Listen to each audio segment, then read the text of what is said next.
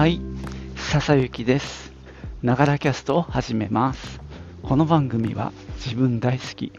60歳の私笹雪の声のブログ、声の日記です。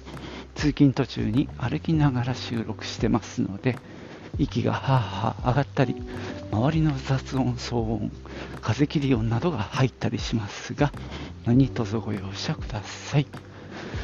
今日の最高気温予想は20度ということでもうなんだか春になっちゃう感じですね、えー日も出ていてポカポカしてますんで本当春っぽい陽気になってます。ただ帰りはね夜寒くなるんじゃないかなと思うので結局装いとしては何も変わらずあの冬の格好をして出勤しております。さて今日はですねえーっとね YouTube からなんかチャンネルまとめ今週のまとめみたいなのがあのお知らせが届いたのでそのお話をしていこうかなと思います。じゃあ行ってみよう。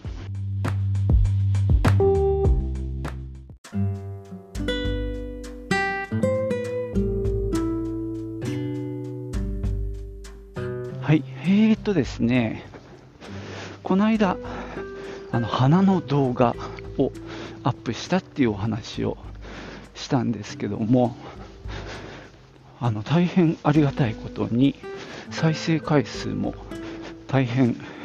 伸びていて、えー昨日の段階で5000回を超えたみたいですね。まあ本当、こんな何でもない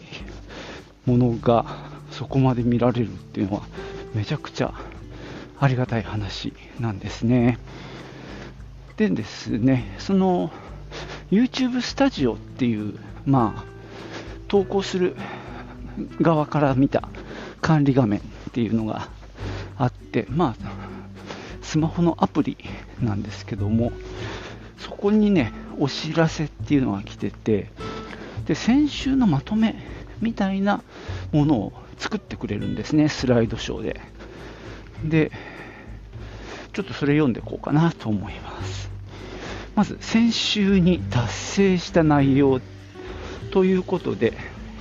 1本の動画で、サムネがあります。多分2本とか3本とか上げたら、サムネがこう重なって出るような仕様になってるみたい。今回私は1本だったので後ろにあと2枚サムネが重なってるんだけどその2枚は黒いので中身がないっていうことも分かりますね。で次に4164名があなたのチャンネルにアクセスしました。というスライドになって、ここはですね、見てくれた人の、うーんと、なんていうの、写真じゃないけどさ、アカウントの画像が、えー10個ぐらいかな、ポコポコポコって丸、丸く切り抜かれて、ランダムに配置されてますね。次、えー視聴者が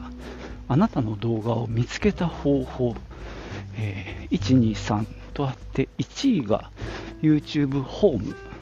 2位、2番目が通知、3番目が YouTube 検索となってます。まあ、どうやってたどり着いたかっていうので、今回はね、ホームに出たっていうのが結構伸びた理由かなと思ってます。えー次に視聴された動画っていうことで、トップ3が、えー並んでますね。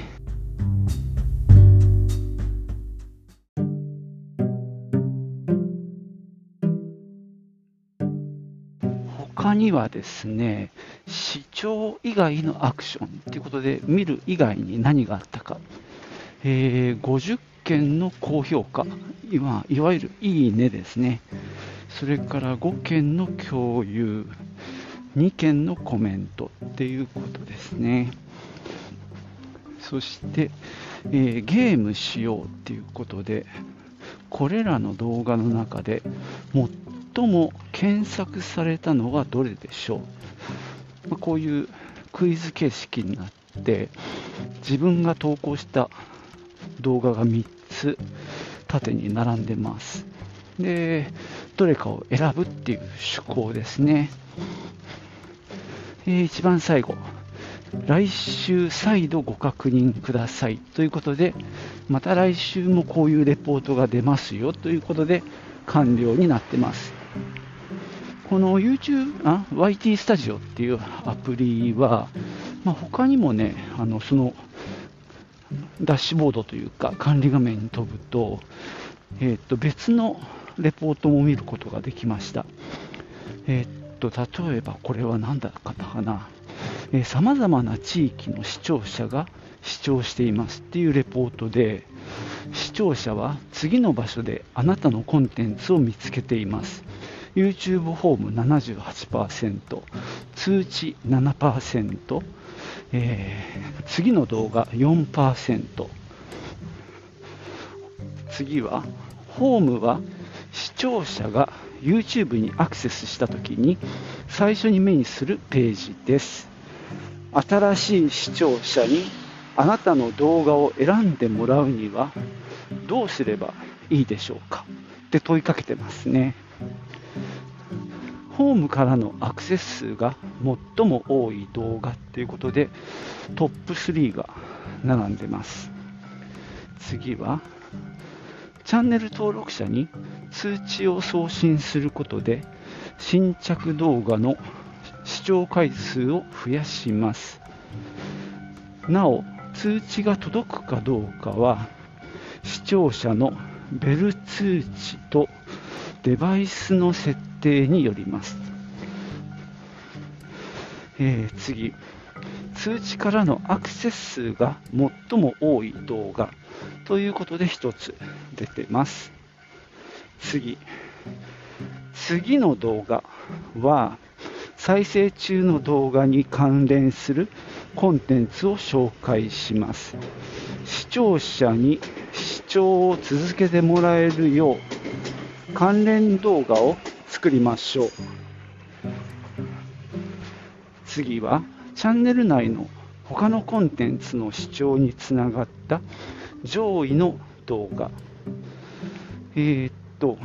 一番上は自分の動画ですけども2つ目と3つ目は他の方の動画が出てきてますね。えー、っと、1番目が今回のクリスマスローズですけど、第2位が10種類、第1弾、早咲きクリスクレマチスが勢ぞろい。これ他の方の動画。で、3つ目もそうですね、他の方。これ何て読むんだろう。神代植物公園、クリスマスローズ展24なんて書いてあります。まあ、この辺が関連性が高いんでしょうね。そこから僕の方に飛んできたってことでしょうかね。そんな感じで YT スタジオさんはいろいろ分析をしてくれるっていうことが分かりました。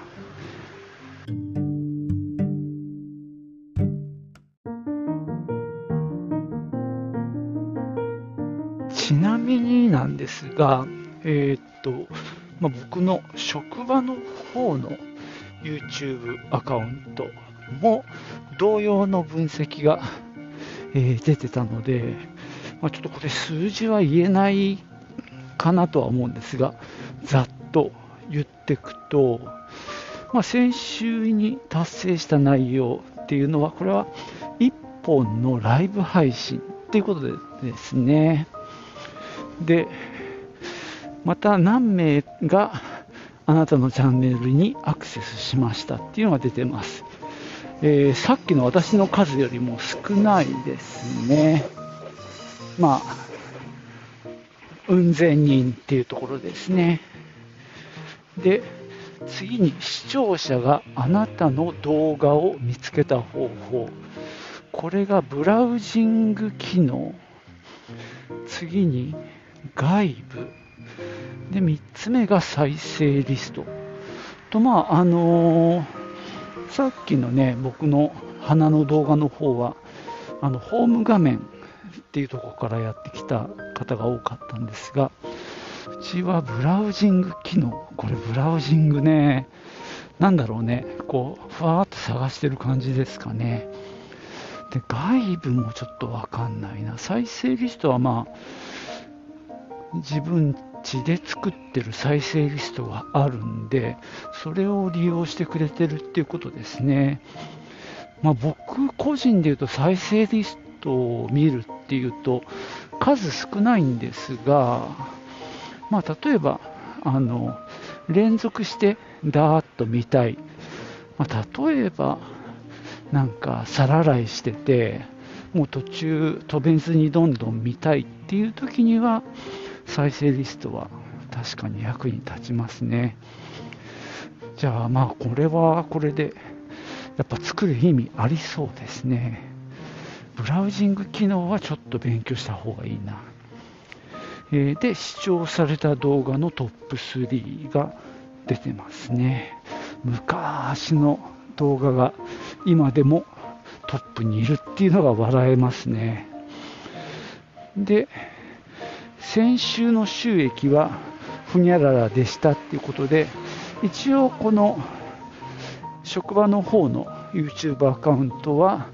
えー、多くはないんですけどね決して。でもまあ収益が出ているということの報告金額が分かります。でゲームしようということで、えー、視聴回数が多かったのはどれですかっていう3択ですね。それで終わりかな、まあ、そんな感じでまあ各チャンネル各 YouTube チャンネルにおいてこういう分析ができるっていうことでね、まあ、なかなかありがたいなと思いますね。逆にもうちょっとこれを活用してね、データをしっかり見ていくっていうことが大事だなっていう気はしてきましたね。もうちょっと YouTube、あ、YT スタジオしっかり活用していこうかなと思っております。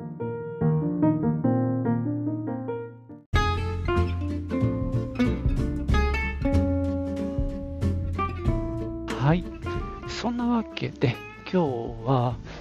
YouTube の、まあ、なんだろう、管理ツールである、えー、YT、あれ、YT なんだっけ ?YT スタジオだっけまあ、それのお話をしてきました。あのー、ウェブで PC で見る場合は、そんなに意識しなくても、あのー、そのスタジオツールっていうのにね、あのすぐに移動できるんですけどもあの右上の辺りからねクリックすると、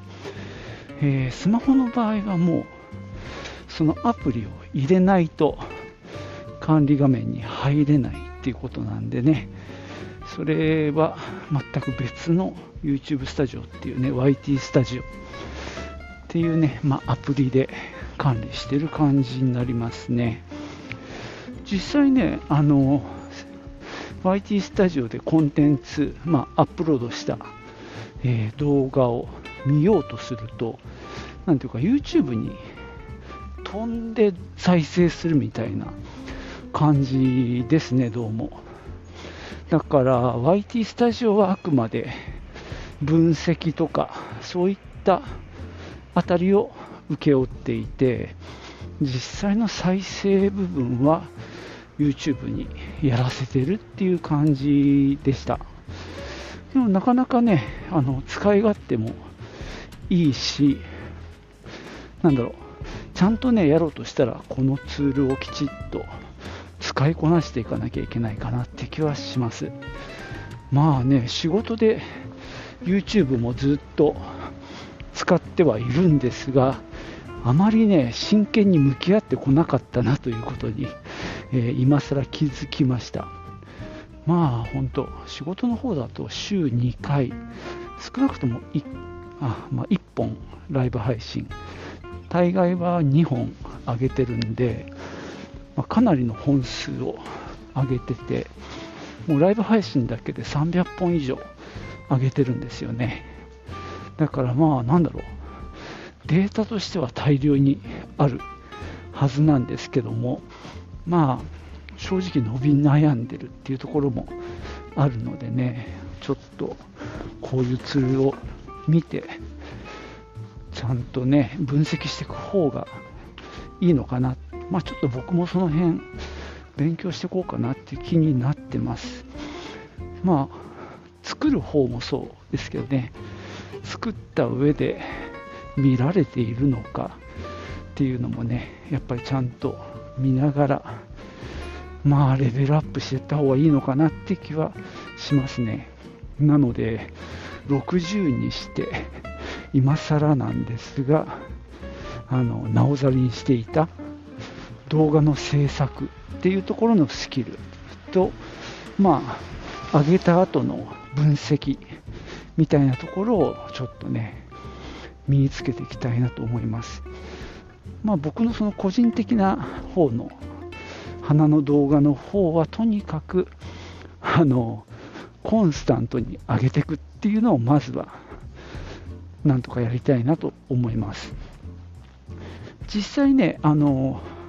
今も先日お話しした岩本山公園っていうところでね梅の花と富士山っていうのをね撮ってきたので今編集してるところです。まあちょっとやっぱりなんだろうな。編集の問題。どのカットを採用するかっていう、まあ、判断がまだつかないことが多いのと、まあ、今回初めて ND フィルターを使ったのでねその辺り試しながらやってる部分もあってまあちょっとそこは同じカットを何枚も撮っちゃってたりとかね。でもうちょっとねあのなんていうのかなサブのカットっていうのかな。なんていうんだっけかな。あのこの動画映画の世界であの言う言葉があるんですけどそのメインのカットばっかり撮ってるんじゃなくってちょっと違うもの挟み込むようなインサートカットじゃないんだけどそこの環境が分かるとかもうちょっと違うものもね撮っといて同じ絵面が続かないようにすることも必要らしいんですよね。なんかそういったこともこれからちょっと身につけていきたいなと思っております。まあ何にせよねあのデジカメ買って最初に上げた動画。で今年最初っていう意味もあるんですけどその動画が、まあ、5000回をね超えたっていうのは非常に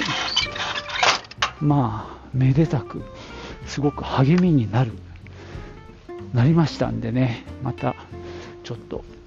頑張ろうと思います、まあ、今度のその岩本山の梅と富士山っていうのはそんなに回数稼げないとは思うんですけどね。まあ、今回はとにかくあのクリスマスローズっていうファンが多いマニアが多い花を扱ってオーギナーセリーっていうねまたこれもまた有名でファンの多いナーセリーさんのフェアに行ったっていうのもあってすごく見られたと思います、まあ、そういう意味ではねあの需要があるものを上げていくっていうのが大事かなっていう気はしてるんですけどね。まあ頑張りたいと思います。そんなわけで今日はここまでにしようと思います。最後までお聴きいただきましてありがとうございました。ではまたね。チュース。